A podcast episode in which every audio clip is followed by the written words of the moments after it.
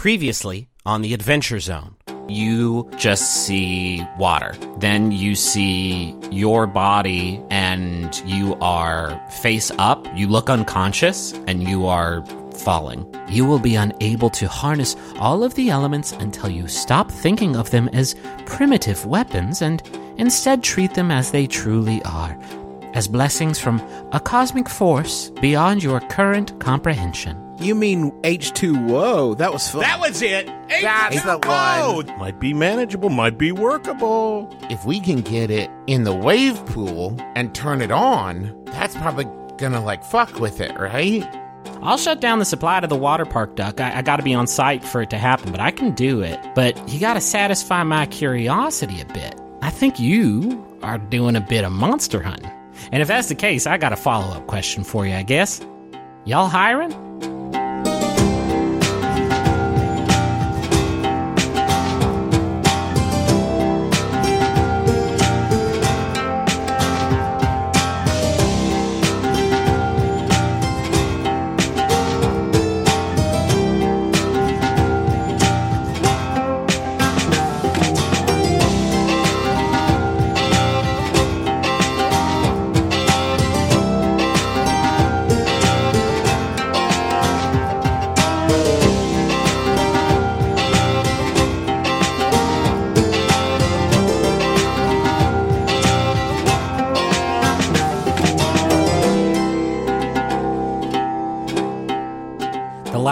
Slivers of sunlight cascade down the peak of Mount Kepler and onto the scene at H2O. That was fun, casting long shadows off the towering water slides at the rear of the park.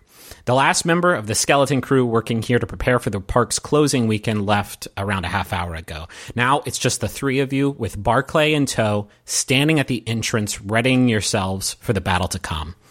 And Duck, just on cue, Minerva appears right in front of you. She turns and she looks at your surroundings and she says, It seems to be a work night, Duck Newton. Do we see Minerva? Uh, no, only Duck can see Minerva. Uh, yeah, we're we're taking a shot at it. I, I don't know how good of a plan we got, but we kind of forced our hand. You know, we got to try something. Duck, who are you talking Yeah, to? we're, we're, we knew that.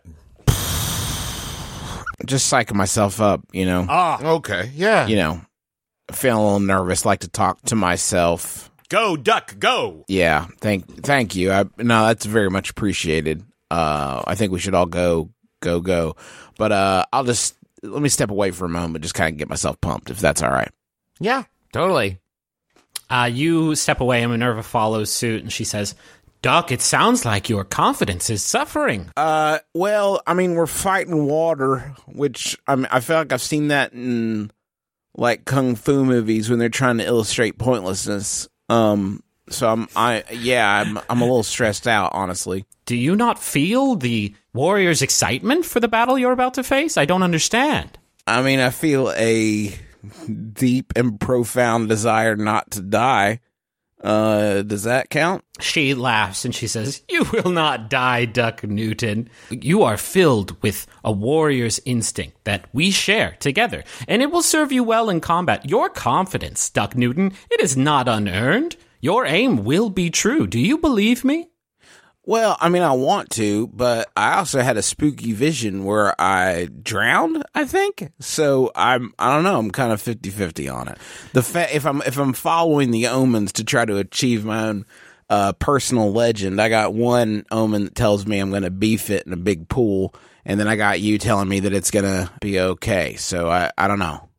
when you mention the vision uh, again this this vision of minerva that appears in front of you is is not very um, there, there aren't like many specific features that you can pick out but you can tell that uh, she kind of takes a step back and she looks kind of nervous as you say that and then sort of realizing like oh that's probably not good for getting him psyched up uh, she says look into my eyes duck newton or i guess as where you would guess my eyes would be Okay.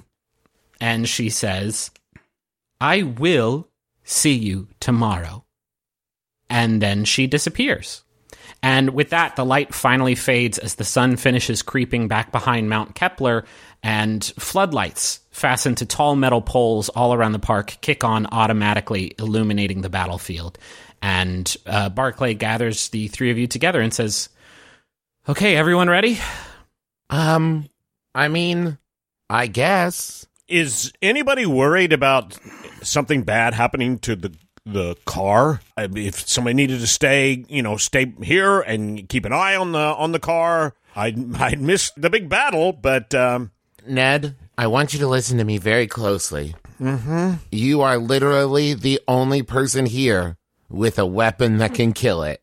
So move your ass. well, okay. Uh, I feel better now. Sure, fine. Hey, listen, y'all. Before we head in there, I got one more thing to say. The one good, I know we're all freaked out right now, but the one good thing about fighting a huge body of water is that nobody will be able to tell when we've pissed our pants. all right, let's do it. Barclay says, All right. And he gestures you all towards the wave pool in the center of the park, and he says, Let's get wet and wild. No, Wet and Wild is down the street. I thought it was sploosh and goosh. What? It, what? It, what?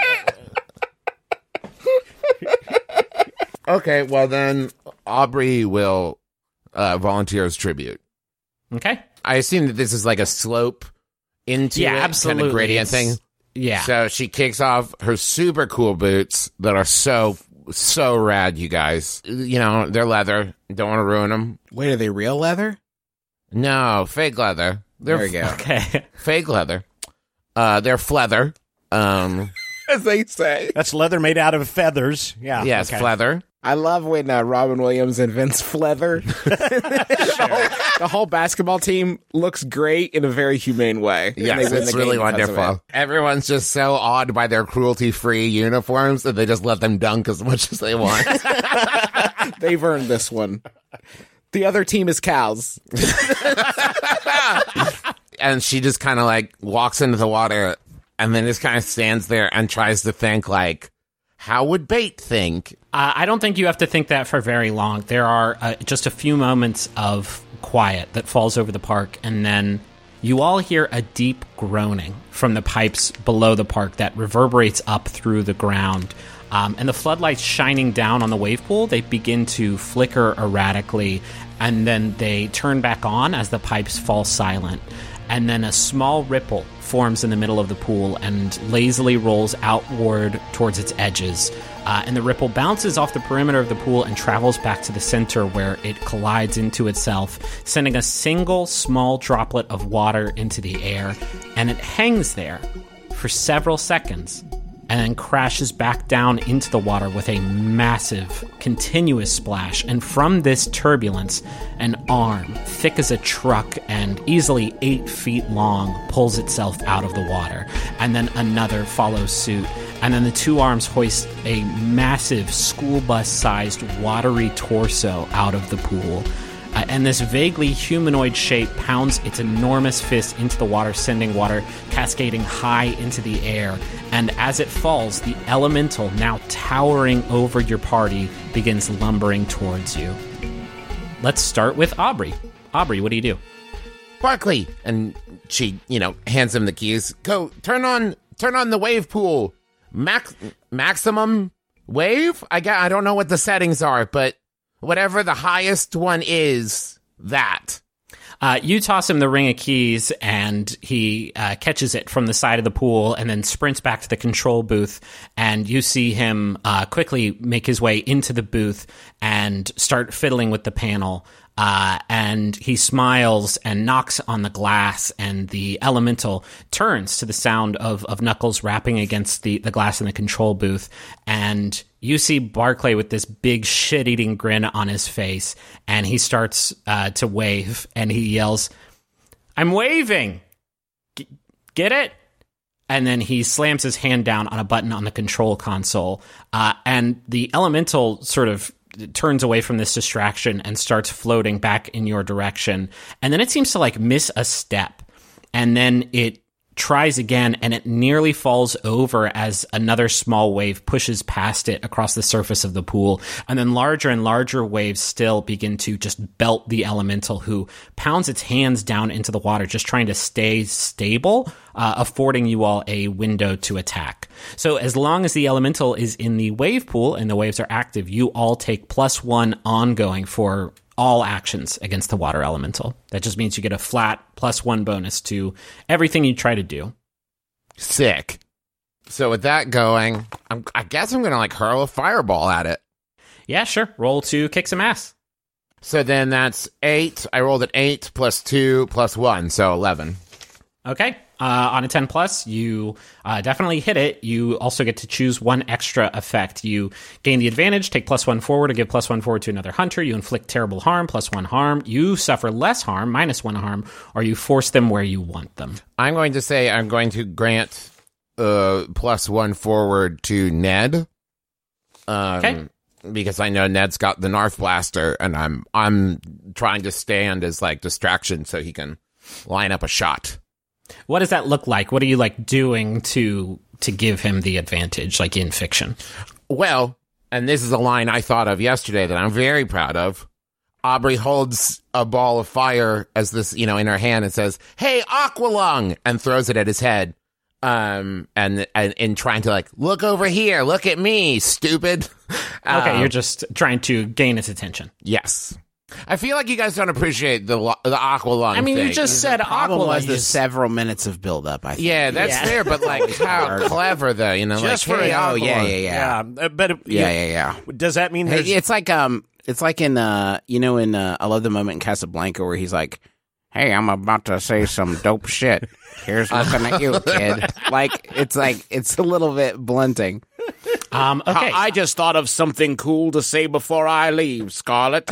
Frankly, my dear, I don't give a damn. And then he opens the, he opens the door back up. What did you think? Did you get it? Did you get it? I feel like it didn't really land. I didn't get as much appreciation from that as I thought. Can I try it again? what? Uh, how much harm do you do on your fireball attack? two harm, and then with fire, another two harm. And and because I rolled a ten plus, I don't have to worry about the fire spreading in the water. Yeah, that would have been wild for me to try to get that going. But um, I, I think just like last time, you do hit it. Um, but it does not seem to be quite as damaging as you uh, would have hoped because you are throwing a fireball at a massive creature made out of water. You threw a really good fireball, so it definitely still does uh, some harm and it definitely accomplishes what you were hoping in uh, gaining its attention. In fact, it sort of uh, it's it's got its two arms, its two huge arms down in the water, just trying to keep itself stable. Uh, after you hit it, it kind of rears backwards, and one of those arms flings upward uh, and throws just an enormous ball of water at you with tremendous force that uh, plows into you and uh, knocks you backwards uh, just out of the water. You were standing kind of in the shallows, uh, and you take two harm. Well, uh, actually, thank probably goodness because of my armor, I take one harm. yeah, I think your your vest like glistens with that shimmering red thread as the water hits you uh, and protects you, and you only take one harm. Let's do duck next. Uh, where's like the uh the ball of light? Can I detect it currently? Uh, you cannot, as we've sort of established in the past, if the ball of light is like surrounded by too much water, it is sort of invisible to you. Okay. Uh, I want to go away from Aubrey and away from Ned to like just distract it in yet another direction. Okay, like to the Um, side of the pool. To the side of the pool. Exactly. Okay. That's exactly what I was thinking. So, uh, Duck, I think, is going to like half climb down the ladder into the pool. I'm imagining it's right. He's right about there. okay. and just like take out Beacon and like sort of futilely slash at the water in the pool. Just like, is this anything? Is this doing something? Is this is this an attack? If you did that, you could definitely reach like one of its arms, uh, just because this thing is pretty broad, and you would definitely be able to reach it hanging off the ladder on the side of the pool. Right. Then that that's what I'm doing. I take out Beacon and um slash at one of the arms Okay, go for while it. hanging off the ladder. Roll to kick some ass. I will roll to kick the proverbial ass. Ooh, Hell Holy yeah! shit! That is an eleven for the roll plus tough. Plus uh, two tough, so thirteen. Plus one for uh, the waves. So that's, uh, Fourteen. You How kick, is its, you kick its on? whole ass and its asshole. I kicked Yeah. its entire ass. Oh, you got a little taint in there too. Oh no! Gross. So choose a benefit from the list. You can uh, Um, gain an I'm- advantage or grant it to somebody else, do terrible harm, suffer less harm, or force them where you want them.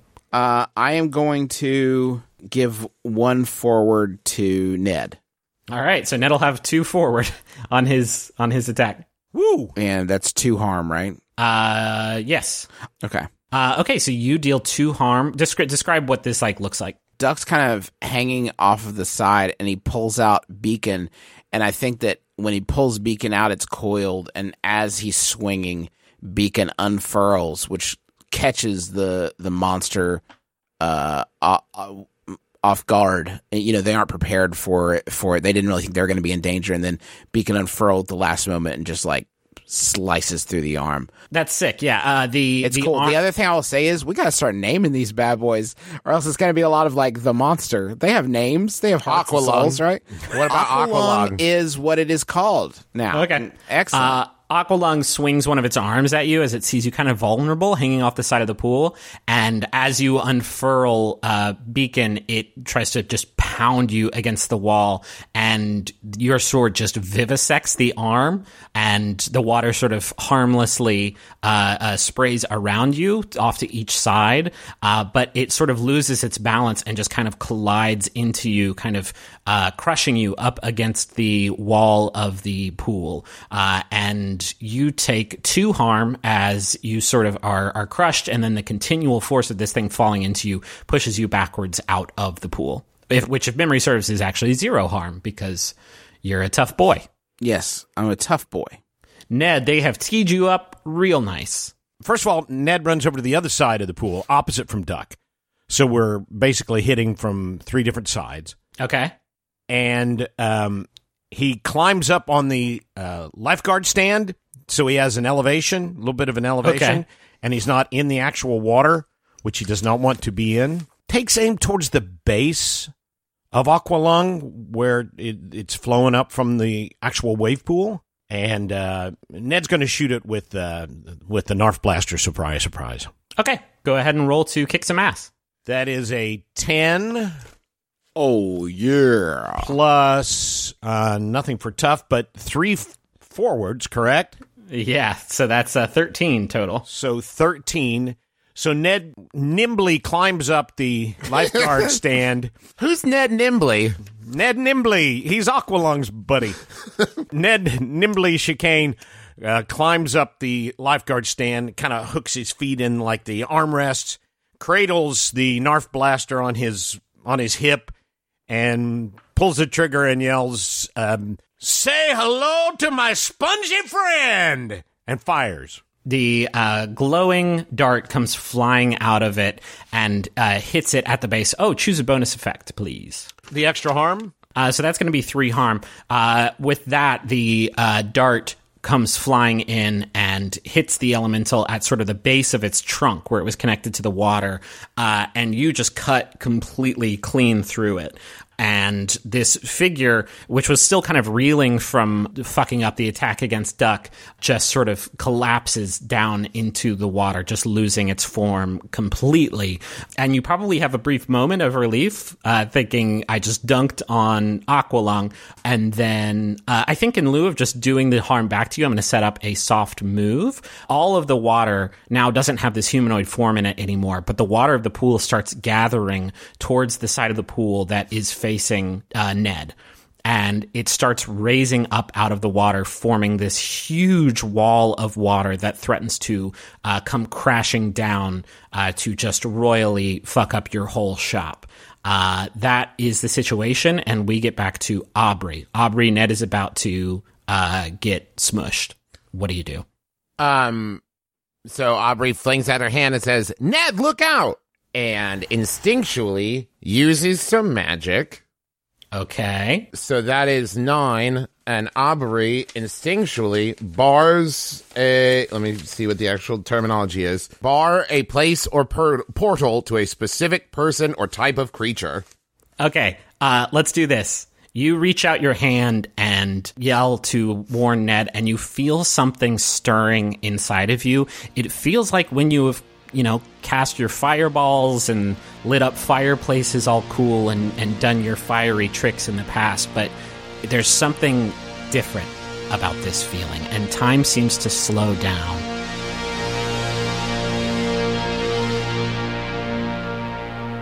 Aubrey, we see you and you're back in your childhood home several years ago. Um, as you've kind of talked about before, it was sort of a palatial estate. It was a a testament to the comfortable upbringing that that you received due to your family's wealth. Um, and yet, despite the luxuries afforded to you in this place, you are leaving it tomorrow. You are going to set out to follow your dream to become a famous stage magician, the Lady Flame and you are seated at the dinner table with your mother and father. He's prepared you your favorite meal for your last evening at home. Uh, wh- what is that? What is Aubrey's favorite meal? You know, like a really good, like fig and pear and blue cheese salad. Okay. Something like your that. favorite meal? More and Um, more. I was gonna say steak, but we just had the whole feather conversation.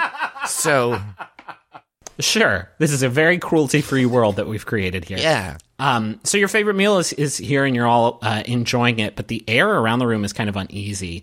Um, and uh, after nearly completing the meal without a single word spoken over the table, your mom says, So you all packed up, kiddo? Yeah. Uh, she says, are, you- are you sure you don't want to leave Nougat here with us? And she gestures towards a baby rabbit eating from a small dish at your side. And she says, I don't know if it's such a good idea for him to go, you know, tr- traveling around the country. He's just a baby. Okay. A, how can I do magic without my assistant? And B, his name is not Nougat. That's that's what his name was at the store because they did not appreciate the work that he had put into in receiving his doctorate. His name is Dr. Harris Bonkers, PhD. Thank you very much, mother. She smiles and says, "Of of course, I'm so sorry." And then there's another another couple minutes of silence as you all finish your meal, and then your father clears his throat and he says, "I'm I'm sorry, but is there a is there a time limit on this plan of yours? What what do you mean? Like if you if you don't you know make it within a year, do you think you're you would come back home to us or?" No, no. Why wouldn't I make it? What does making it mean? You know, I, I, I, I no, no. I'm. If I come back, it'll be to visit or to. No, I'm leaving. he sighs and he says, uh, I've just, we've spent your whole life trying to be as supportive as we could, Aubrey, trying to give you the kind of life we never got, but I, I don't know how to support you on this, Aubrey. With your, with your grades, you could get into any school in the country. Leaving to do magic is such a, a waste of that. And it's so, it's so dangerous, Aubrey. We're not going to know where you are most of the time. Listen, I'm gonna be fine. And the fact of the matter is, I don't want to go to school, and and it's just not for me. It's this is this is not just what I want. It's what I feel like I'm meant to do. It just feels right, you know? Like when I'm performing, when I'm doing my my act, that's me. You know what I mean? Lady Flame is me. Aubrey feels like stage name, right? Like and and Lady Flame is the only time it feels right. He stands up from the table suddenly and he looks dejected and he picks up his plate and his, his silverware and starts to walk into the kitchen and he says, I'm sorry. And he leaves the room to start cleaning up. And it's it's later that evening, and you and Dr. Harris Bonkers are in bed. Uh, you had some trouble falling asleep that night, and your door creaks open. And in the moonlight, you see your mother enter the room, and she sits down beside you in the bed and picks up Dr. Harris Bonkers, who she pets affectionately in her lap, and she says, "That was a bit cliche, wasn't it?" Yeah, a little bit. She says, "We both love you unconditionally. You know that, right?" Uh, there is a difference between knowing it and feeling it sometimes. I know it, but I also feel like a disappointment to dad. I I wish like it would be a lot easier if I wanted to go to school. It would be a lot simpler. She says, "I I get it. There's there's just there's an ugly part of parenthood, Aubrey, a, a selfish part that rears its head sometimes. You you convince yourself that you've invested your mind and your body and your soul and heart into your child. You work so hard for them during the part of their lives that they share with you, even before their lives. Sometimes we, we went through a lot just trying to conceive you, which sorry, you probably don't want to hear about that. It, sometimes that manifests with a feeling of betrayal for us, like it did downstairs. And I'm I'm truly sorry that that happened your last night with us. It's just I don't understand why this is the thing, right? Like you guys have always been so supportive of me when I wanted to dye my hair. You know, at 13, you guys didn't care and like dressing however I want, you don't care. You don't care, you know, who I choose to date. And that has never been a problem I thought that this would be exciting, you know? Like, I'm going to make a name for myself as the Lady Flame. And I just, I don't know why this is the thing that dad just can't seem to get behind. It's that you'll be gone, Aubrey, but you're, you're, I get it. You're about to go on a grand adventure, the likes of which every person during their life should be lucky enough to embark on. And the thing is, with the exception of our, our furry friend here, you're, you're going to go alone. And I understand why it has to be this way, but uh, okay, I have something for you, something to keep us, you know, in your heart even when you're away. And she unclasps the necklace that she's wearing, and a beam of moonlight catches it perfectly, refracting red light back up onto your face. And she says, We have lots of jewelry in this house, Aubrey, but no piece is as precious to me as this my mother gave it to me when I left home, as did her mother before her and her mother before her for generations. It's kept our family safe through unspeakable hardships. Some of your more imaginative ancestors gave it a name, Flame Bright. And she scratches her neck and she says, I haven't taken this thing off for nearly 25 years, Aubrey. A, a doctor tried to remove it when I was in labor with you, and I, I bit him. I bit him good. um, I was I was pretty doped up at the time, but I like to think I knew what I was doing. I was keeping it safe because one day I knew I would be giving it to my daughter on on a very important night to remind her that she is and always will be loved. And she gives you a tearful hug and slips it on over your neck and it hangs down nearly to your navel and your your mom smiles and she says, "I tell you what, I'll go take some links out and shorten the chain, and then maybe we can try this little ceremony again in the morning." Sounds good. Thank. I love you, mom. She says, "I love you too," and she walks out of the room.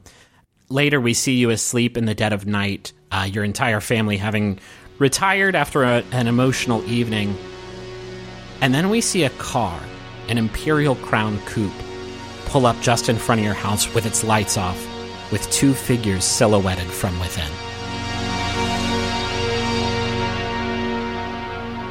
And then we're back in the present. And what do you do?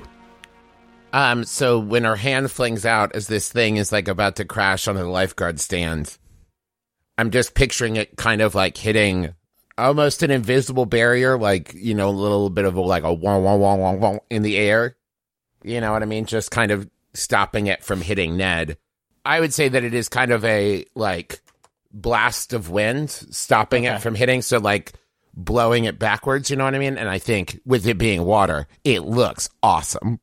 Yeah, okay, so Ned, you actually feel you see this wall of water about to come crashing down on you, and then you feel this like gale force wind at your back uh, that that blows forward, and just as this water's about to crash down, this wall of wind uh, curves upward and catches it in the air, uh, and it just starts peeling away at the water, just throwing it effortlessly backwards into the pool, creating almost like a reverse pipeline, uh, and not a single drop gets on you as the wall of water is turned away.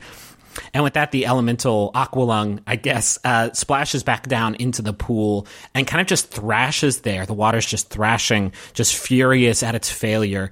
Uh, and then Ned, you from your position, you see that faint yellow light on the surface of the water, uh, still kind of fighting against the waves, and it dives downward into a drain at the bottom of the pool and disappears out of sight, attempting to make its escape.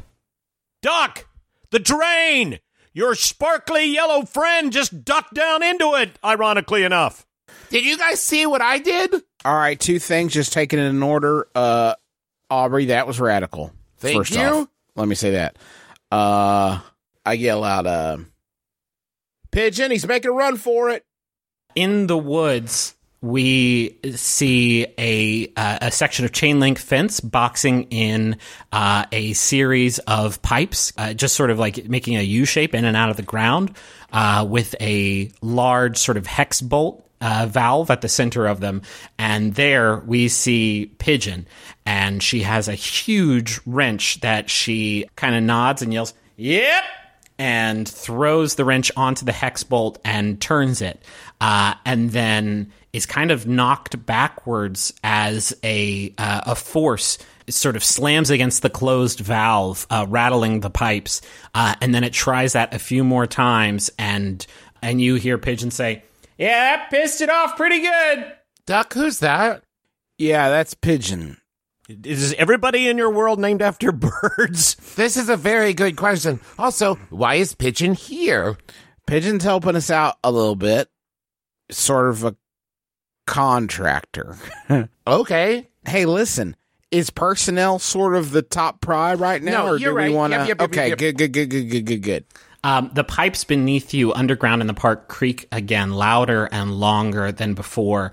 You all actually feel slight tremors beneath your feet, uh, which causes the windows in the main office to just shatter from the vibration. Uh, there's a tower of maps next to an info desk that just topples over.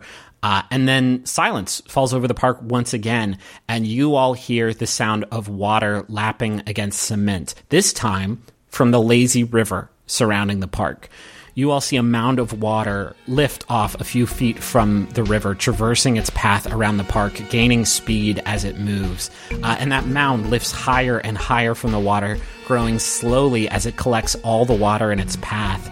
And then this form splashes downward and suddenly launches up and out of the river's path, with every drop of water from the river following it, forming a massive snake like form that is barreling towards your party at ramming speed. Duck, what do you do? Is it sort of? Is it still serpentine, or is it coming sort of straight at us? Or Uh, now it's just charging right at you like a train. all right, Duck extends beacon in front of him, point first, and just starts sprinting at it. Okay? Yeah, it's just going to try to skewer it. I don't have a better plan. I think as you get close, you actually see in the head of this thing the yellow light as you are just sort of several feet away from it, uh, about to collide. Uh, I guess roll to kick some ass. Yeah, I guess, man. I I, I was thinking about chickening out, but I think he's just going to kind of thinking on instinct at this point. Yeah, that roll to kick the proverbial ass. Is, do we have still have an advantage, or are we? Uh, you do not. This thing is not in the wave pool anymore. All right. Oofa doofa. That's a that's a double snake eyes, I guess, for a big nasty four. That's a big nasty four. Woo. Uh, plus Well, that's an tough? experience. Oh yeah, plus uh, two for tough. Uh, still a, s- uh, a, uh, six, which is a failure. Go ahead and mark experience. I've learned something from this. this is a this is a good experience. For, you know what? Honestly, I'd rather have the experience. It's a good experience. Okay, so I guess I'm um sprinting at it, just like ah, like get, with with beacon extended, and I think there's a moment just before we collide where beacon sort of like whis- almost half whispers like Duck Newton this is going to go poorly. and then they they collide. the snake, which is just barreling at you, uh, you are not harmed by it ramming into you with this like tremendous amount of force, it kind of opens up as uh, it is about to collide with you and just kind of like envelops you and catches you in the form of this snake. And Ned and Aubrey, you now see Duck kind of flying backwards back into the the rear of this snake shape, just twisting around helplessly in the water. Uh, it whips up its tail at the last second, and you are launched violently out of the form of this snake. And now, Ned and Aubrey, you see Duck just ragdolling through the air, just 20 feet high, uh, sailing away and out of sight, back towards the corner of the park uh, and down into the reservoir at the back corner of the park. Uh, and Duck, you're just barely able to hold on to your senses as your arc turns back toward the ground. Uh, you see the reservoir just flying towards you, and you also see the metal bridge spanning the reservoir's circumference, which you fly closer and closer to, and then your head collides with its guardrail with a sickening thunk.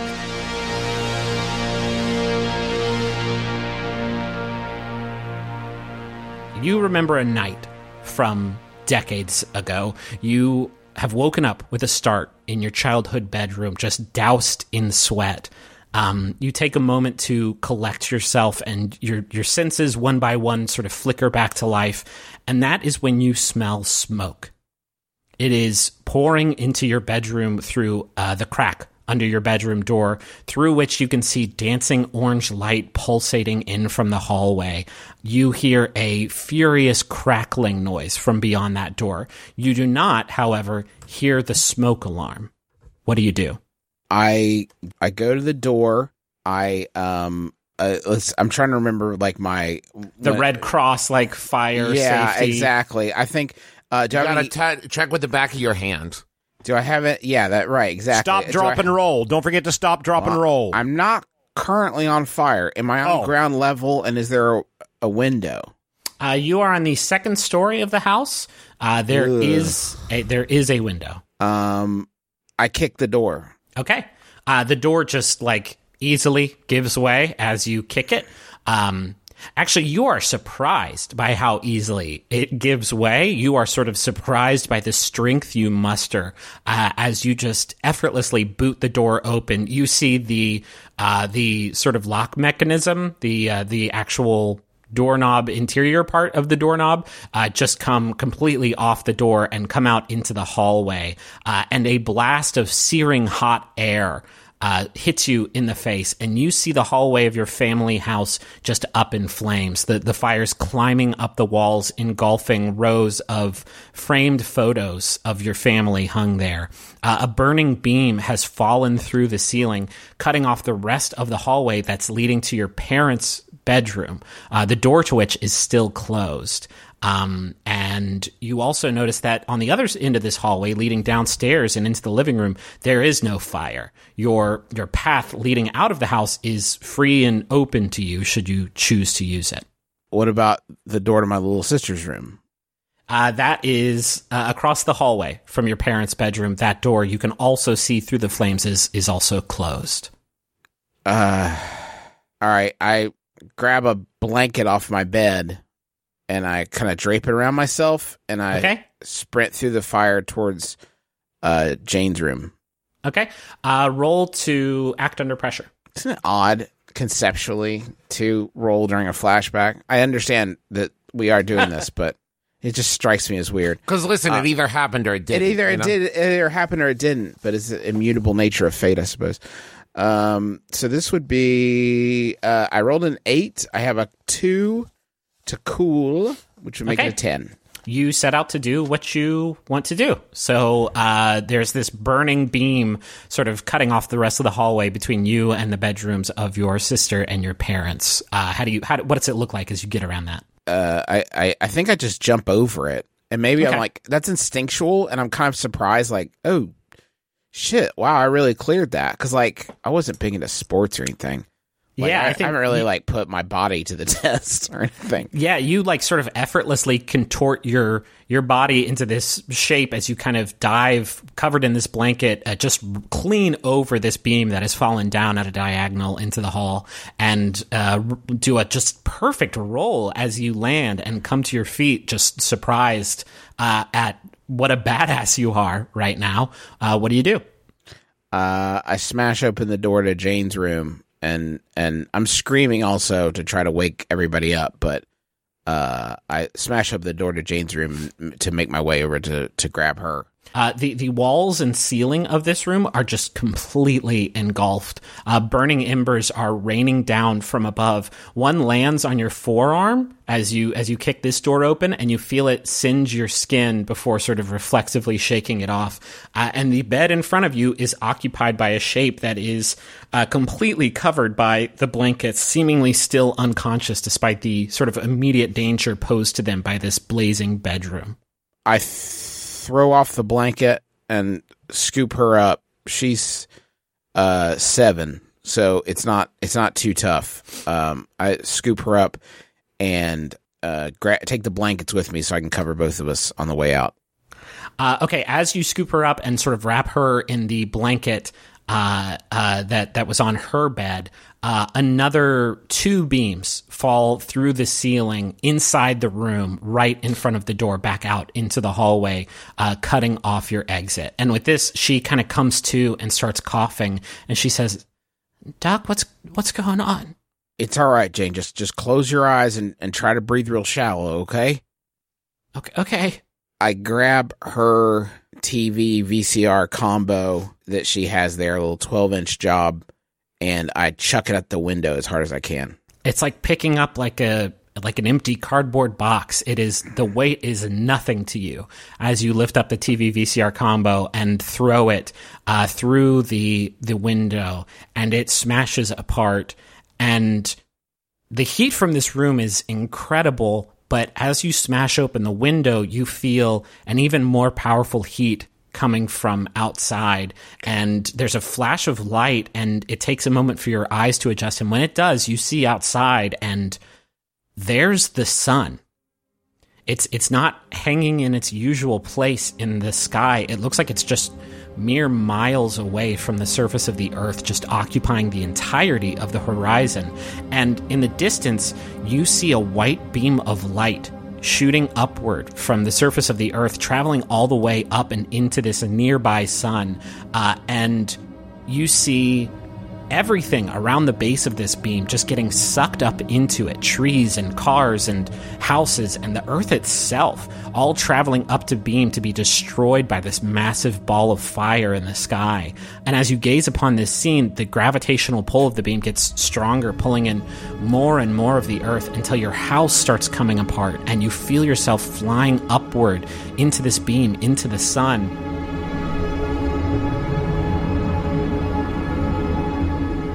And then you wake up in your bed again. And standing at the foot of your bed, watching over you intently, is a humanoid shape made out of faint, translucent light. And a voice comes from it and says, I apologize for the rude awakening, Duck Newton. If you must take a moment to collect yourself before speaking, I completely understand. What the fuck? My name is Minerva, Duck Newton, and I'm here. Ah! I jump through her, throw open the door, not kick it. I'm not that out of it. I throw open the door to like check for fire. Nope, nothing is amiss. Um, you actually see Jane open the door deeper down the hallway, and she kind of peeks out and rubs her eyes and says, "Doc, are you okay?" Go back to bed, Goofus. There's nothing going on. It's fine. She kind of like gives you a, a sneer, like, "Okay, you don't have to call me Goofus," and uh, dips back into her bedroom. And Minerva from behind you says, "If you're quite done, I must tell you that you have been chosen to fulfill a fate of cosmic importance." Yeah, but what the fuck? Who are you? What are you doing in my room? My name is Minerva Duck Newton, and I am here to tell you you've been chosen to fulfill a fate of cosmic importance. All right, first off, who the hell are you? I know you're not a friend of my mom because you're calling me Duck, and I know she hates that. So that that's uh, you're not a friend of my mom. Who who are you? Who sent you? Is this a? Oh, okay. This is computers. I've been hearing people talk about that at the AV club. They're saying a lot of stuff about computers and all the stuff they can do. You're computers, aren't you? This is, by the way, this is tripping me the fuck out because the voice Justin is doing right now sounds like 15 year old Justin. It's very good. It's tripping me out. Now I'm I, now I'm in my head about it. She says, I am not computers, Duck Newton.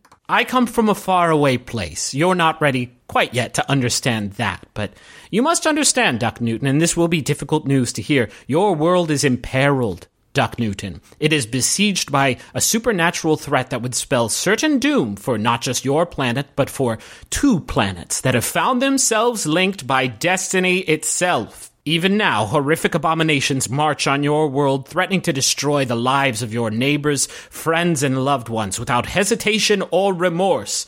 The forces your world have assembled to defend itself will prove insufficient to see to this threat. You have been called, Duck Newton, to do what they cannot.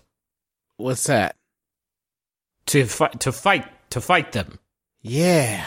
Do not fear fighting them, though, Duck Newton. You will be imbued with the strength of ancients to see to this task, outfitted with the mightiest armaments in existence, and trained by one of the greatest warriors this universe has ever known, which is me. And this figure extends its hand outward to you. Yeah, I got class tomorrow.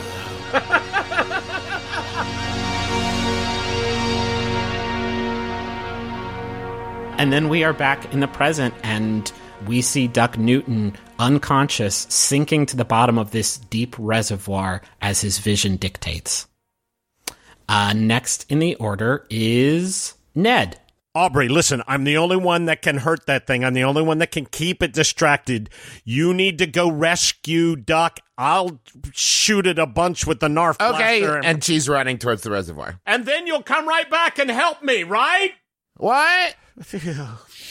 Uh, what do you, Ned? This thing uh, kind of it, it stopped for a moment as it did its little maneuver to chuck Duck through the air. Oh, that's fun, chuck Duck.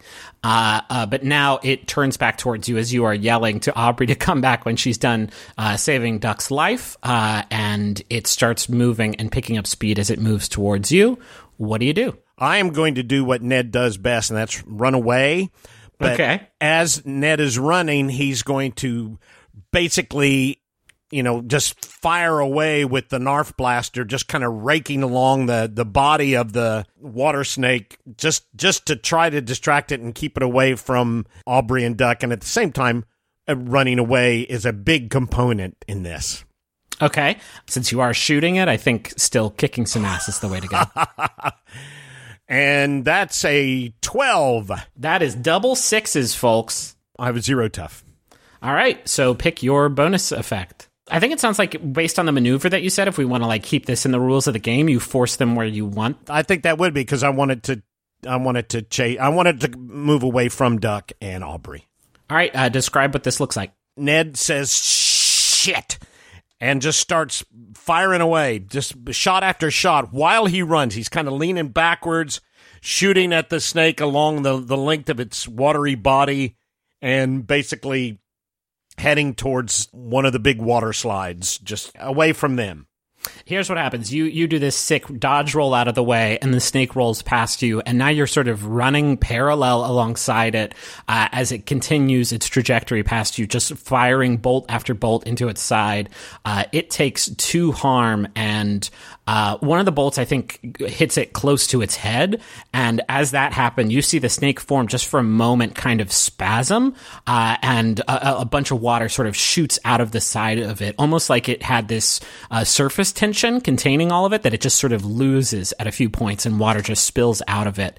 And you manage to get past it, but it does a quick U turn, you know, 30 feet behind you and then starts chasing you towards the water slides. The water slides at the back of the park, there are three main large water slides. They are all built into this same tall wooden tower uh, with staircases leading up it uh, with a line sort of separated into three parts where people, you know, wait in line and then get to the slide that they want to go on and, and disembark from there. But it's all part of this one central structure. And you run it uh, towards that direction, and it is gaining on you and gaining on you. And right as you hit the pool at the base of this water slide structure, it finally catches up to you and uh, collides with you, knocking you forward. The, the tremendous force, though, of this thing just barreling towards you uh, hits you and knocks you into the water uh, for two harm. Uh, and it continues its path and sort of travels over you as you are uh, now in the pool, not unconscious like your friend Duck, but sort of dazed from the force of the impact. Uh, and as you look upwards, you see the snake start to lift up and away from the surface of the pool, and it begins to climb this wooden tower, this tower of slides.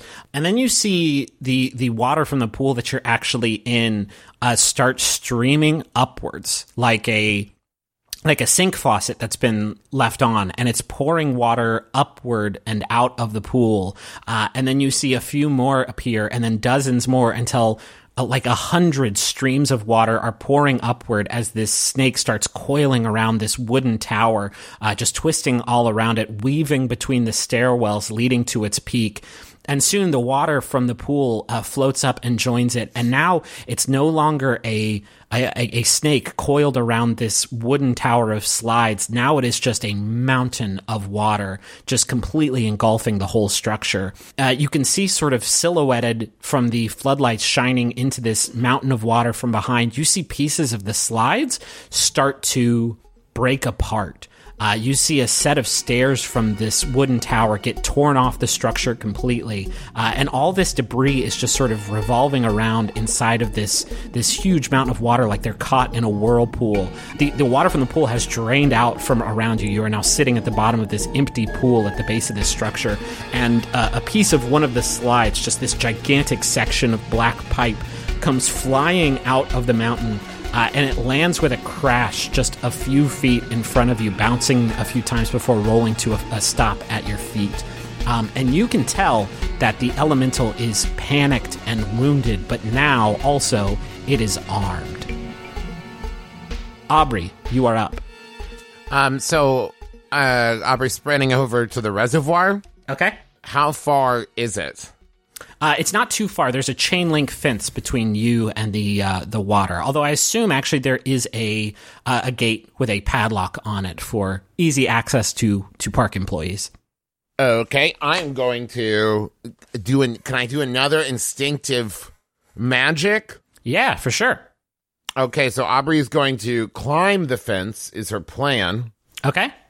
And so, like, she's kind of running and goes to do like a running jump at the fence. Roll the 10 plus 2. Yeah, and I'm going to say that that is, you know, like a gust of wind as she goes. Okay, know? sick. Yeah, a you're running and you leap and you feel this uh, you know, this emotion of you want to defend your friend, you want to save your friend, and that sort of creates, if you will, a literal wind beneath your wings as you leap. Uh, and uh, the wind sort of also catches you as you fall to the ground, and you just sort of keep speed as you hop effortlessly And she says out loud, Thank you, magic! And just keeps running. Okay, now what? Um, so when I get to the to the reservoir, what do I see? Uh, you can barely see, thanks to a floodlight shining down into the reservoir. You see Duck's form. Uh, he is about 20 feet underwater. This is a, a deep, deep reservoir with this metal uh, bridge sort of uh, spanning across its uh, its center point. Okay, well she's gonna jump in and, you know, grab him and pull him out. Uh, okay, uh, I think this would be another act under pressure, or unless you want to use magic to somehow do some cool shit with the water to help you out. Yeah, so like she, you know, same deal, takes a big deep breath. Let's say that's what it is. Like big deep breath and like once again finds that she's able to stay underwater longer because of that. You know what I mean? Surprised at her ability to hold her breath. And uh, I rolled a six uh, plus two, so an eight. Um, okay, it works imperfectly. Choose your effect and a glitch. the keeper will decide what the uh, effect the glitch has. So you want to do something beyond human limitations. You are using the wind to, I guess, fill your lungs uh, as you as you want to dive down and and reach uh, duck. Uh, you have to choose a glitch from the list. Usually we don't get these because you you got those hot magic rolls, but Yeah.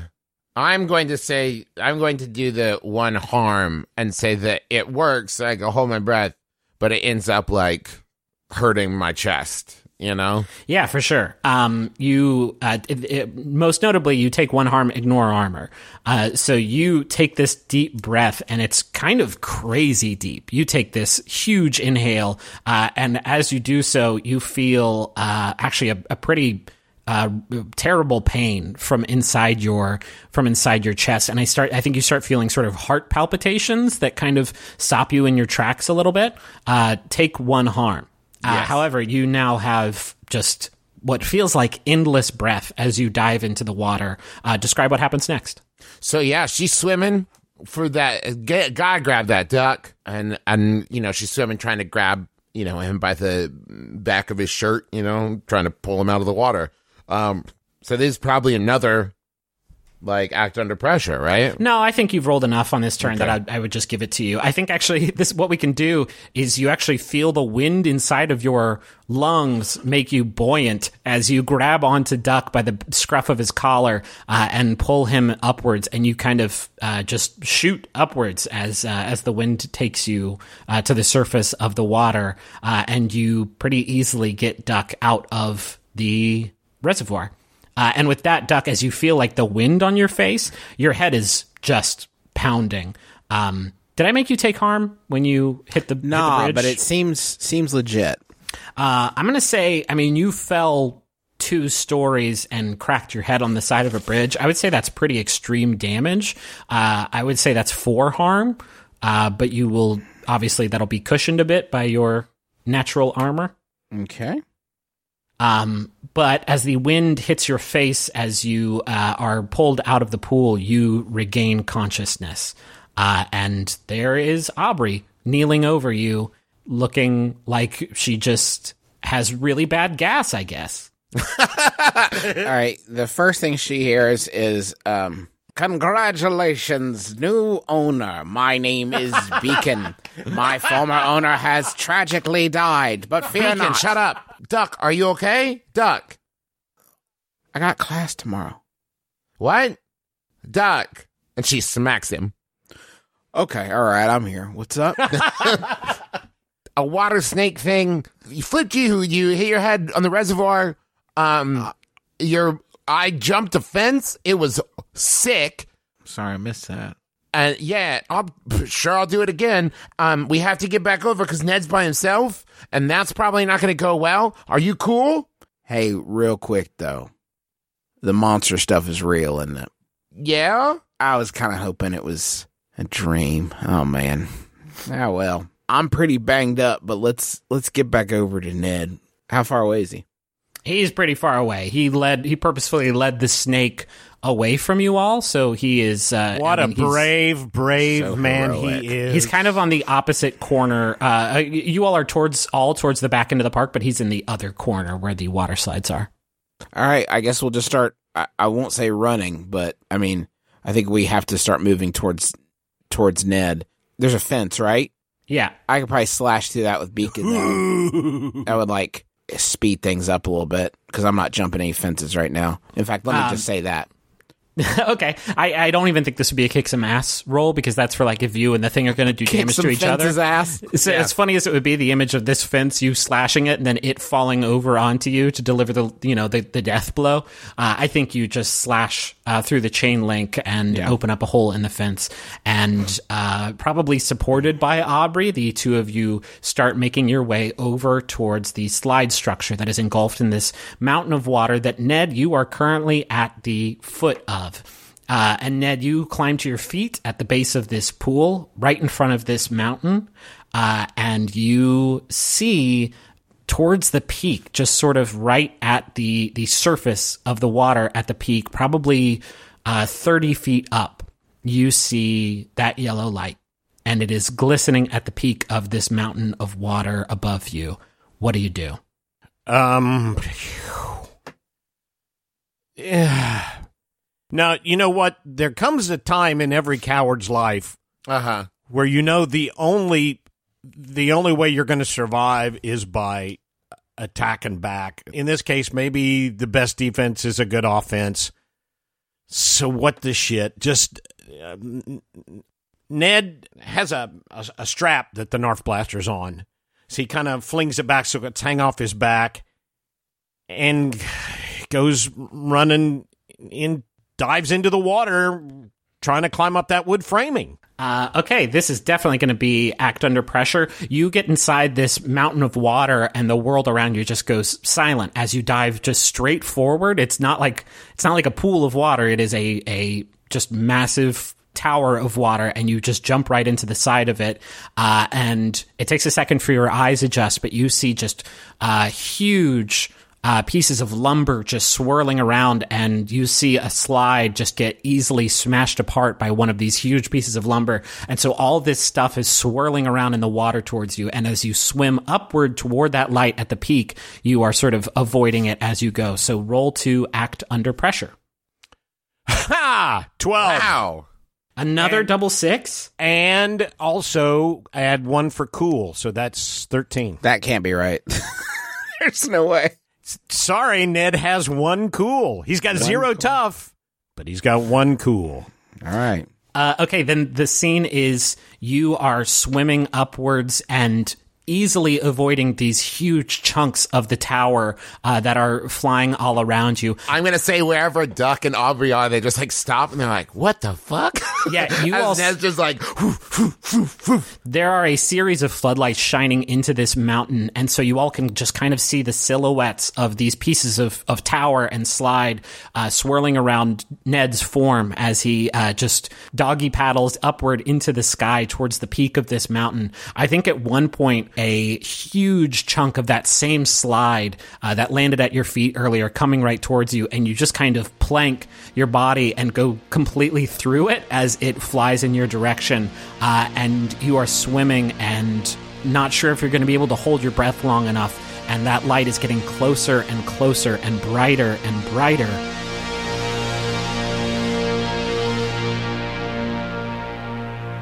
And then, Ned, you are standing in a dark room that you are not supposed to be in.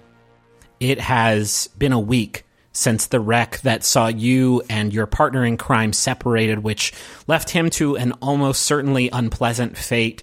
Um, and you've spent this week putting your distance between yourself and that scene, uh, just as much distance as as possible. Uh, mostly hitchhiking and and walking down highways, uh, probably discreetly trying to catch a bus uh, probably with a hood pulled up as you go, and you have found yourself in some podunk town where finally you can catch a breath. However, it's kind of hard to do so when you are as cash strapped as you find yourself at the moment.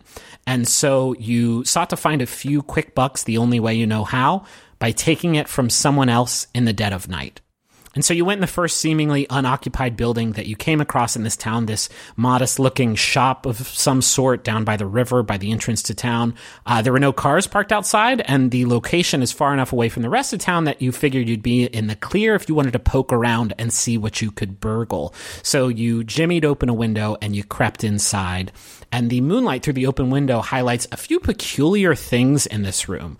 Uh, some weird taxidermied animals that look like they've been sort of composited together using parts from multiple animals. Uh, there's a pedestal with a large clay disc on it, which is pressed with what appears to be a large footprint. Um, there's a wire rack tower with a bunch of maps to local tourist attractions. And toward the back of the room, there is a desk sitting on which is an old timey looking cash register. What do you do? Well, Ned Ninja Chicane um, very quietly moves towards that cash register and opens it. Uh, okay, I, I think there's a lock which you, you you know have certainly have experience popping open. Go ahead and roll to act under pressure. Uh, seven plus one, which is for cool. So that's eight. The register pops open, uh, and you see just an empty drawer inside as it pops out to greet you. And then you hear a shotgun cock from behind you, and you hear a voice say, "Well, all right now. This is uh, this is just a bad beat You could have broken into any shop in this town and gotten away scot free, but you just had to pick the one place where the owner lives and sleeps on the premises. That's just plain old bad luck. Not to mention the one broke place. Uh, yeah. Don't make any smart moves, by the way. I got you dead to rights. You're just, you're just going to stand there real still and we're just going to have ourselves a little conversation, okay? I'm a statue, my friend. What's your name? Uh, my name, uh, Edward. You got a last name, Edward? Uh, Edward uh, Bonaventure. Okay. Yeah, that's not real, but what what brings you to Kepler there, Mr. Edward? Uh, the f- uh, the foul winds of, of of fate, my my new friend. Um, little down on my luck, need a, a grub steak, and uh, I was looking for perhaps something I could be I could borrow with every intention of paying back with interest. Um, to whoever was the kind soul who would help me in my dire hour of need. Uh, you hear her laugh, uh, this uh, just sort of joyous, kind of croaky laugh, and uh, flips on a light switch. And there you see uh, an older woman, you'd guess probably in her 70s. Um, she is wearing some, some pajamas. Uh, she has an eye patch and uh, she is holding a shotgun that she has pointed in your direction. Uh, and she smiles this big, toothy grin and says, Well, I find that pretty. Oh my God, that's a nasty bruise you got there on your forehead. How'd, how'd you get something like that? Um, it's a little foggy. I'm I'm not quite sure. I I believe I hit my head on a uh, on a window casing, but I'm not 100 percent sure. Um, she says, Well, you may want to get that looked at. Um, so Yeah, I don't really have health insurance, and I'm pretty sure that if I go to a doctor, they're going to ask me the same intrusive questions that you're asking, like how did it happen? And I'm not prepared to go there at this time. And your name is?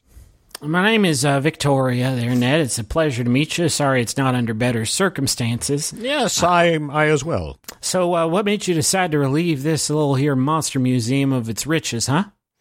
Uh, the apparent lack of a security system, which it now appears that I was really off base since you seem to be the security system. Yeah, it's just more damn bad luck, I'm afraid, there, Edward. Yeah, I I have a lot of it. And she says, also, as you can see, there ain't nothing green been in that register, save for a little bit of weed for the better part of a year now. Oh, It's medicinal for my legs. of course, leg- it, yes, everything is medicinal. For my legs. What what exactly, if if you don't mind me asking, since the only other topic so far has been shooting me, what what is this place? Well, this here is a, a wonderland of supernatural delights. There, Edward. Uh, it's called the Cryptonomica. It's my little museum, sort of my my footprint here in Kepler. Lots of strange stuff happens around here. I've seen it, lived here my whole life, and seems that folks around here want to try to ignore it more than celebrate it. So I opened up this shop a few decades back, and uh, Looks like they're still ignoring it. Uh, she smiles and she says, "Yeah, as it turns out, folks here they don't want to address the reality of the situation." As I see it. of course. Don't nobody in this town here like me, Edward, and don't nobody in this town trust me. In fact, this is the first conversation I've had with another living person in weeks, and to be honest, it's one of the more entertaining conversations I believe I have ever had. Well, well, th- th- thank you. I think Victoria. D- would you mind just lowering that shotgun, just, just, just so it's not pointed at the more vital parts of my body? I'm really, I'm really harmless. I'm strictly B and E. There, I, I do not do armed stuff. I don't do, I don't do anything uh, with violence. I abhor violence. As a matter of fact, my middle name is pacifist. And so, if you wouldn't mind not, not pointing that at me in such a lethal manner. She says, No, I, I appreciate that you have a nonviolent approach, because if you didn't, you would be dead. I'll tell you what, how about this? It's late, and I'm tired, and you probably are too, guessing by that bruise on your head. Cash register is empty, but the fridge ain't. Got some smoked turkey in there. You're welcome to. Maybe grab some ice for that noggin of yours while you're at it. And uh, tell you what, there's a cot in the supply room back in the back you can use. You, you should use it, and then tomorrow morning maybe you can explain what it is you're doing in this neck of the woods. Maybe you can tell me your actual real name if the spirit moves you. It's Ned. Ned. Ned Chicane. I still get a feeling like that ain't your real Christian name, but That's probably about the best we're going to do on such short notice, Victoria. Are you? Uh, let me ask you this: Are you sure you want to do that? I did. I mean, break into your hovel of a business. it ain't a hovel. It's a great business. Just because we don't get patrons, don't mean it's not worthwhile. but- It is charming. I must admit, I I find myself very very comfortable here. She says, "Yeah, I'm I'm sure of it, Ned. And let me tell you, you ain't got nothing to worry about. I'm not going to come back in that supply room and murder you in your sleep or nothing." Thank God. Yeah, it probably sounds spooky the fact that I even had to say that at all, huh? Yeah, a little bit. I guess it is maybe a bit strange for me to decide to open up my home to a burglar, but I got a peculiar set of beliefs. Yes, I notice. I'm letting you into my home, Ned, because you found your way here. And if living in Kepler for 70 years has taught me one thing, it's that nothing happens in this town without a damn good reason.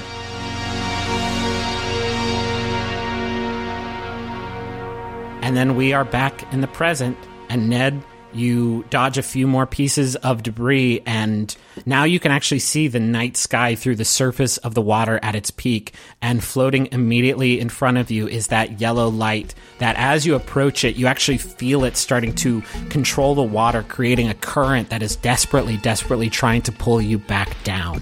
What do you do? I think it's gonna. He, this is the best time to take the shot. I think he's gonna have to take the shot. Roll two, kick some ass. Okay, that's a seven. You are point blank with this light. Rather, you were. It is trying to pull you away, and I think it's sort of gaining some ground, and you desperately try to paddle against the current and then just grab the Nerf blaster uh, and, and sort of twirl it around you on its strap and let a dart fly. Opens his mouth and yells out. And then Aubrey and Duck, you see from outside Ned's silhouette pull up the Nerf blaster, and then you see just for a moment a sharp light leave Ned's silhouette and enter the light at the peak of the water mountain. And then you see pieces of debris just start falling inside this mountain. Some of it falls out the side and tumbles down into the empty pool below. And then you see the water in this mountain just start to melt away. It just starts lowering down down to the ground, uh, losing its shape, dispersing back down into the pool, overflowing that pool since it had some water from the river in it too. Um, and Ned, you see in, right in front of you uh, the dart still sort of pushing up against the the yellow light that was controlling everything uh, until finally it pushes its way through, and then this this light it starts to flash over and over and over again. And as it flashes it almost looks like it's growing into a new shape and color. What you see floating in this water as you are descending down to the ground is what appears to be a humanoid being made out of white light, uh, about your size, with two legs and four arms and a domed head, all made out of this gentle white light. And, and you actually see two small black eyes appear on its face and meet your gaze, and you instantly know that this being, whatever it is, it means you no harm. And then finally, the mountain disintegrates completely. And now you and this figure are just standing on the ground right outside of the pool. And you see this figure sort of look at its arms one by one, just sort of examining its body. And as it does so, the light from one of its arms starts to break apart, just sort of disintegrating and floating away in the air. And in its last moments, this white humanoid shape, it looks back up in your direction, Ned, and then it slowly and cautiously nods, and then it evaporates completely in a cloud of soft white particles of light, drifting upward and winking out of view one by one.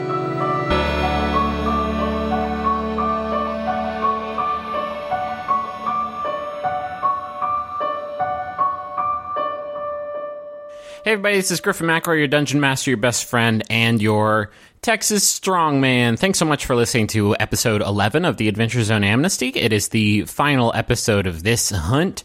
Uh, next episode is probably going to be a lunar interlude, kind of like we talked about during the last the the Adventure Zone zone. I think. God, that was so long ago. But I hope that you're enjoying the episode. There is still a little coda coming at the end, uh, so stick around for that. But first, I want to tell you about some of our sponsors. We have an Aura frame here at our house, and we primarily use it to show pictures of our kids and the fun stuff that we do. And my favorite thing about it is that it's so easy to upload pictures on that as soon as we get home from doing something fun, we just immediately put the pictures up there so we don't forget to do it. You know, because I, I've tried, we tried to do picture frames and stuff in the past, and then we never remember to put them on. But with Aura, it's so easy to load it up that it has become kind of a, a, digital scrapbook more than anything else. So if you have been looking to get the pictures that are trapped in your phone and set them free in a way that other people can see them, might I recommend Aura Frames. They're stylish, they're easy to use, you're going to love it. And it was named the number one digital picture frame by Wirecutter, and for a good reason. It's so easy to set up, and they have different frame options, all kinds. And the best part is it comes with unlimited storage. So, Right now, you can save on the perfect gift that keeps on giving by visiting auraframes.com. For a limited time, listeners can get $20 off their best selling frames with code ADVENTURE. That's A U R A frames.com, promo code ADVENTURE. Terms and conditions apply. Hello, it's me, the internet's Travis McElroy. Yes, that's right. Powerful influencer, Travis McElroy. You know, people are always asking me, Travis, how did you become such a powerful influencer? In the world? Well, I'll let you in on my secret. It's Squarespace. Yes, that's right. Squarespace, the all in one platform for building your brand and growing your business online. You can stand out with a beautiful website, engage with your audience, and sell anything your products, content you create, or even your time. What, what influencer doesn't do that? I ask you. I'll wait. That's right. None of them. They all do that, and you can do it with Squarespace. Okay, here's uh, just as an aside. You can also use Squarespace even if you're uh, not an influencer, um, and even if the idea of being an influencer uh, makes you throw up a little bit in your mouth. Don't worry, Squarespace is still useful. With Fluid Engine, a next generation website design system from Squarespace, it's never been easier for anyone to unlock unbreakable creativity. With Fluid Engine, a next generation website design system from Squarespace, it's never been easier for anyone to unlock unbreakable creativity. Start with the best in class website template and customize every design detail with reimagined drag and drop technology for desktop or mobile. With Squarespace scheduling, clients can quickly view your availability and book their own reservations, appointments, or classes, and you can sell products on an online store. Whether you sell physical or digital products, Squarespace has the tools for you. So go to squarespace.com slash adventure for a free trial. And when you're ready to launch, use offer code ADVENTURE to save 10% off your first purchase of a website or domain. Chicago. We're coming to you. We're coming for you. We're coming at you. And we're also coming to C2E2. And we're doing live shows, all a bunch of stuff in April. April 24th, we're going to be doing My Brother, My Brother and Me, which is nearly sold out, and Taz, which is selling out fast. So do not wait. April 25th is Taz. April 24th is My Brother, My Brother and Me. April 26th through the 28th, we're doing C2E2, schedule to be announced. You can get your C2E2 badges now, but you do not need a badge to attend the live shows. Tickets for those shows are on sale at bit.ly slash McElroy Tours. All the information is there. Go check it out. Also, we've got a newsletter in case you've been wondering what's the best way to keep up with our new tour dates and announcements and stuff like that, go to bit.ly slash McElroy newsletter. And of course, check out all the merch over at McElroymerch.com. A lot of great stuff. Fungalore sticker pack, um, naming of the year poster. Uh, we've got the little Sailor Man pin, and 10% of all proceeds this month go to the Foundation for Black Women's Wellness. So go check it out, McElroymerch.com. And now back to the show. I want to tell you about a role playing podcast called Quest Friends that comes out every other Monday at questfriends.podbean.com or wherever you get your podcasts. Here's what they have to say The Adventure Zone sure is great. Oh, thank you very much. But how are you supposed to get your role playing fix the rest of the week? Quest Friends is a role playing podcast released every other Monday that takes place in the scavenging tech future of New, New, Numenera. New, Numenera.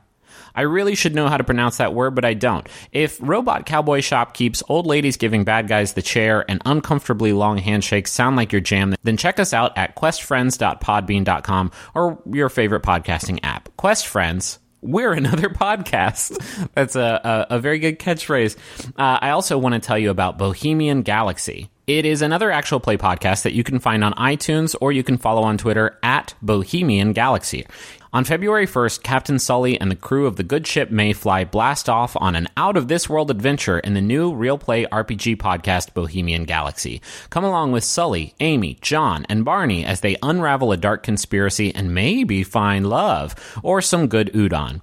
We're playing in a homebrew sci fi setting and using the Savage Worlds rule system, so find us wherever you get your podcast fix. Bohemian Galaxy, malevolent cosmic powers, itty bitty ship in space.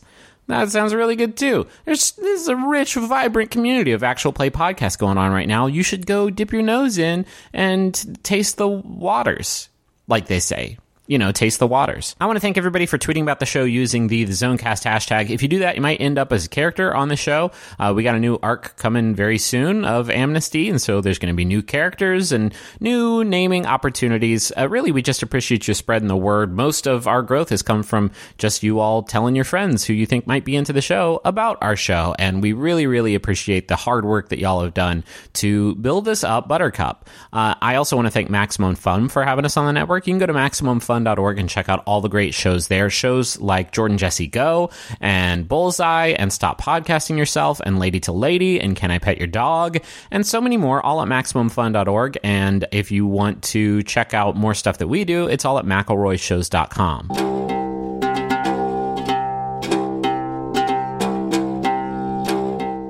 Duck, you have returned home to your apartment building uh, after your successful hunt.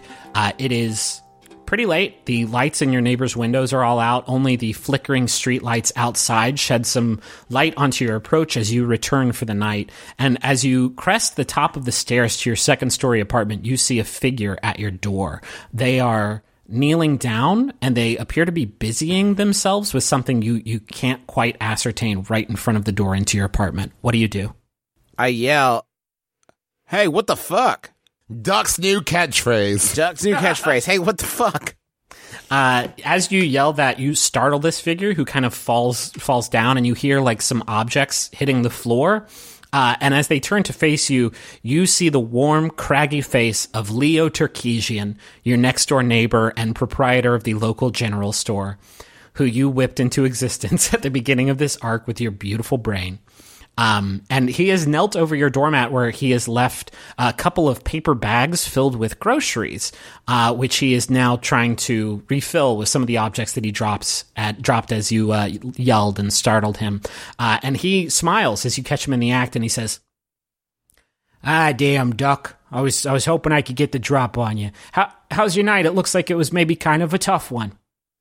Yeah, there was a um, yeah, a, a, a a black bear got uh fell into the river there, a baby, and I had to swim in and uh, rescue it because they're you know they're keeping count now, trying to monitor the population. Ah, damn, Doc, you are a, a, a, credit to the Park Service. I don't know what they'd do without you there, saving bears from rivers, you big hero. Yeah, I, uh, well, gotta do our part, I guess. He says, You haven't stopped by the store in a while, so I figured you might be running low on, on sundries, so I thought I'd swing by and leave you some supplies, keep you fed. Just, you know, try to be a, a good neighbor over here. You're out there saving bears. Seems like the least I can do. Did you uh did you get in that new wild berry fruit Loops? I've been hearing some good things.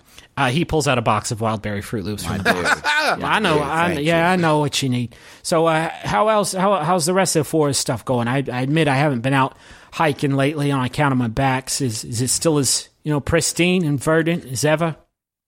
Yeah, Mister Tarkesian. I mean, the the splendor is all still in place. Uh, I, it's a little more um demanding lately to uh to keep keep the peace, as it were.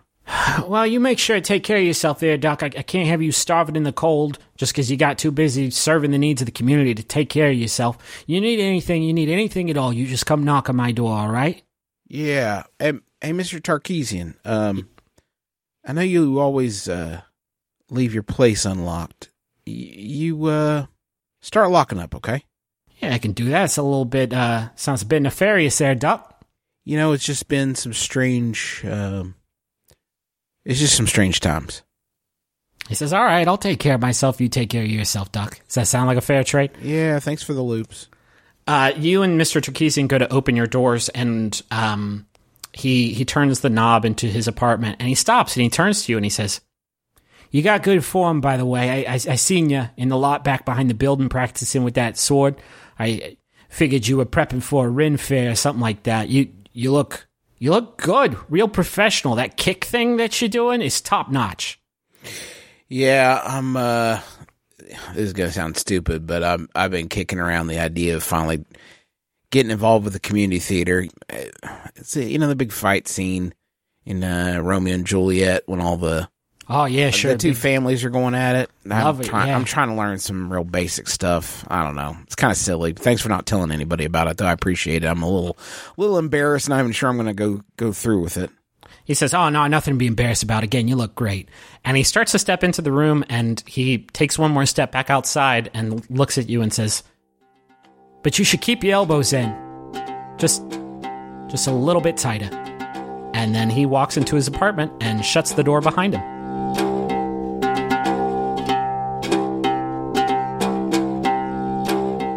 Ned, you've returned to the Cryptonomica, which you have barely spent any time in the last couple of sort of frantic monster hunting days. Uh, and as the chime above the door rings out announcing your entrance, two figures in the room turn to face you Kirby and Agent Stern. They are both hunched over Kirby's computer, where you can see that they were watching the video captured on Kirby's camera of your first run in with Bigfoot.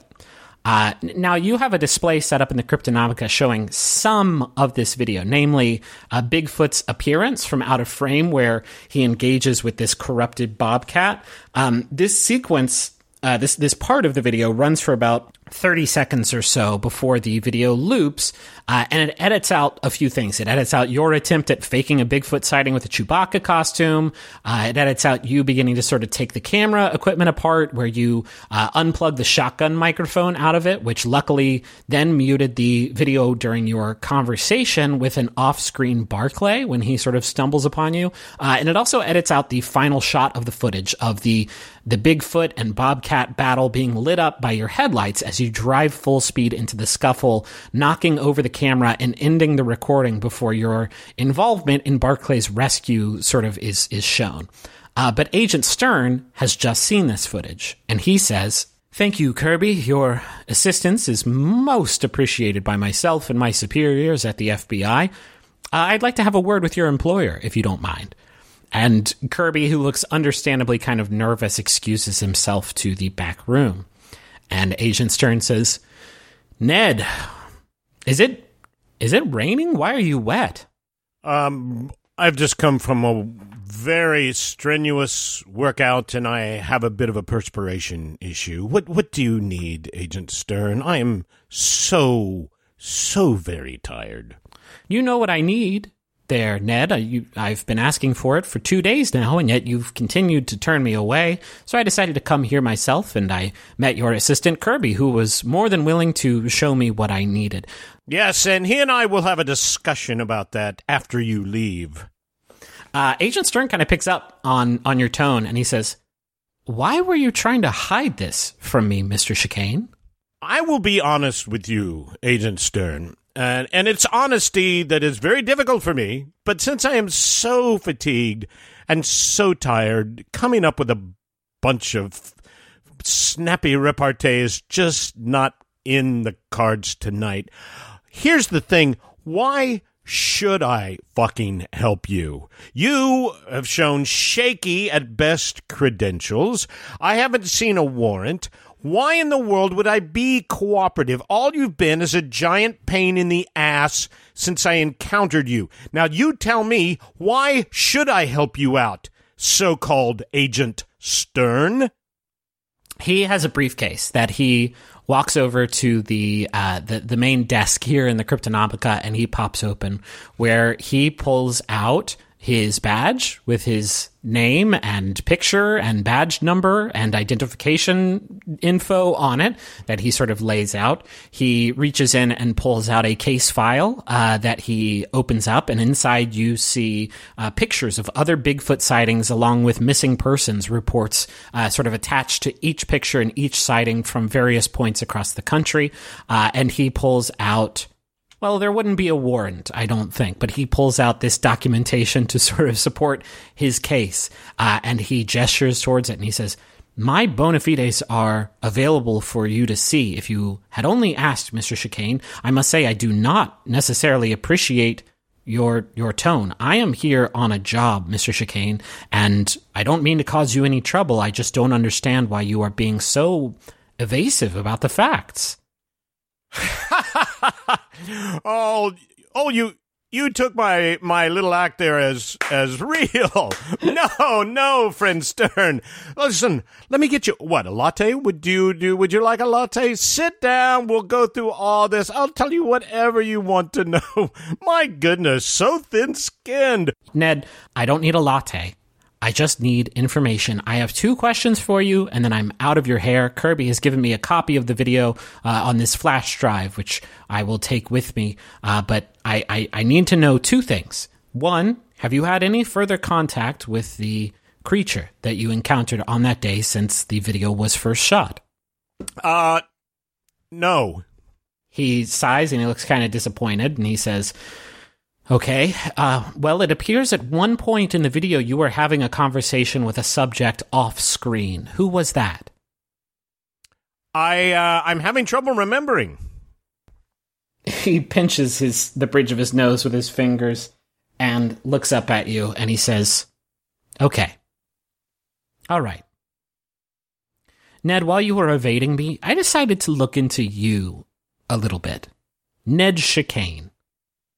And the funny thing is, I couldn't find anything under that name before your inheritance of the Cryptonomica here in Kepler, West Virginia. Now, a person in my line of work, they see a capable guy using a, a fake name, living in a small, unquestioning town like Kepler, they start to make certain assumptions as to why that is. Now, I'm not here to cause trouble for you, Mr. Chicane. I'm here to put an end to a threat that few people, even within my own department, believes exists in the first place. All I ask is that the next time I ring your bell, you come running.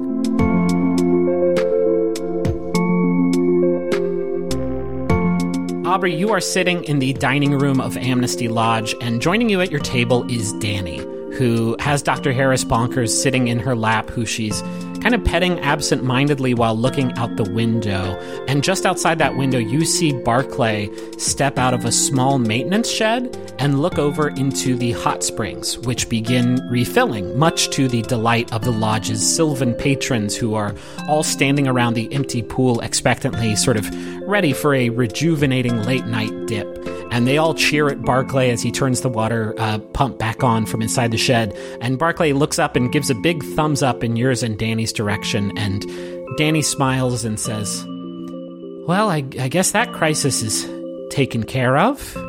You all saved everyone's lives here, so I guess we all kind of owe you one. Yeah, but okay, here's the thing. I haven't even gotten to the best part yet. Oh, right, you were telling me. Yes, so like, I did some shit that wasn't just like fire, it was like wind. And I like jumped a fence and I like made a shield. No idea how. Can't do it now. I've been trying since we got back. I can't make it happen again, but it was badass. She says, So it, it sounds like you learned a thing or two over when when you were down in Sylvain. What Nope, didn't learn anything. I Oh. have no idea how I did it. I t- like I talked with the minister of magic or whatever, and they were like, "You need to think about how you do what you do," and I definitely need to do that because I have no idea how I did it. It was amazing. Oh, I wish I could do it now. I don't think you should push yourself. I, I didn't get a chance to catch up with you after your your your your trip. What did you think of my my hometown? There's a big giant like gem crystal thing. I want to touch it so bad, Dani. Okay, but what else? I mean, it, it. I haven't been there in quite some time. I guess I'm asking you how how everything's going over there. It was really cool. Um, there were, you know, people lined up to touch the crystal, and there was a goat man who was pretty nice, actually. Oh, Vincent, yeah, he's great. Yeah, very nice. But he was very strict on his policies of crystal touching. And yeah, it was great. Yeah, it was a it was a great place to grow up. I mean, constant threat from humanity and the corruption beyond the city's borders notwithstanding, it was it was mm-hmm. home. I I miss it a lot. And she looks out the window at the springs filling up outside and she says kind of wistfully, "My family's my family's still there. Aubrey, my my parents and my little brother. I'll probably never Sylvain is a beautiful place, but the things its people do to survive are are unbearable. Do you have any idea what it's like knowing you have a home out there and knowing that you'll never be able to return to it? Yeah, actually, I do. Uh, she smiles and lifts up her, her hand from petting Dr. Harris Bonkers and places it on yours uh, on the table. I don't think she was expecting you to respond in the affirmative when she asked you about your family. Um, and she smiles and she says, "Sorry, I'm I'm being unnecessarily maudlin. Let's chalk it up to the uh, the old starvation, which I believe you promised me a dip in the hot springs a while ago, and I think it's time that we." And Dani's interrupted by the slamming of the front door into the lodge's lobby. Standing just in front of the doorway is an imposing figure who is draped in a ratty, dirt covered coat and a cloak partially obscuring a scratched up, filthy face. And this figure is clearly wounded using what appears to be a shotgun as a crutch as they stumble into the lobby. And after taking a few steps forward, they say, Either of y'all know how to drive? Uh, yeah? And she throws you the keys to the truck parked outside and says, Great. You're going to need to get me to a hospital. And she falls to her knees and collapses on the ground in a heap. And without missing a beat, Dani pushes herself back from the table, knocking over her chair as she rushes and throws open the window. And all the Sylvans outside look up as Dani announces the good news Mama's home.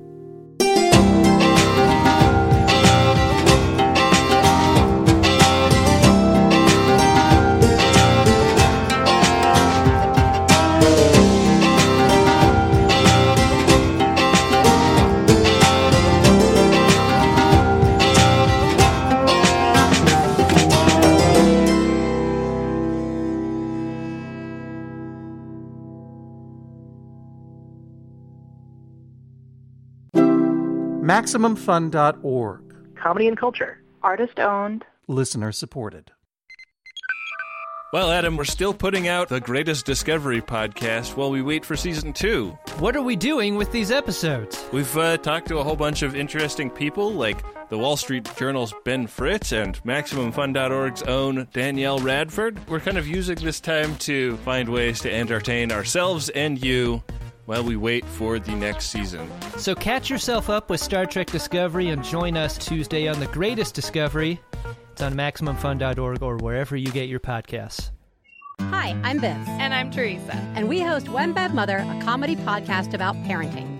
Whether you are a parent or just know kids exist in the world, join us each week as we honestly share what it's like to be a parent. Turns out it isn't what we thought it would be. For example, stickers on car windows?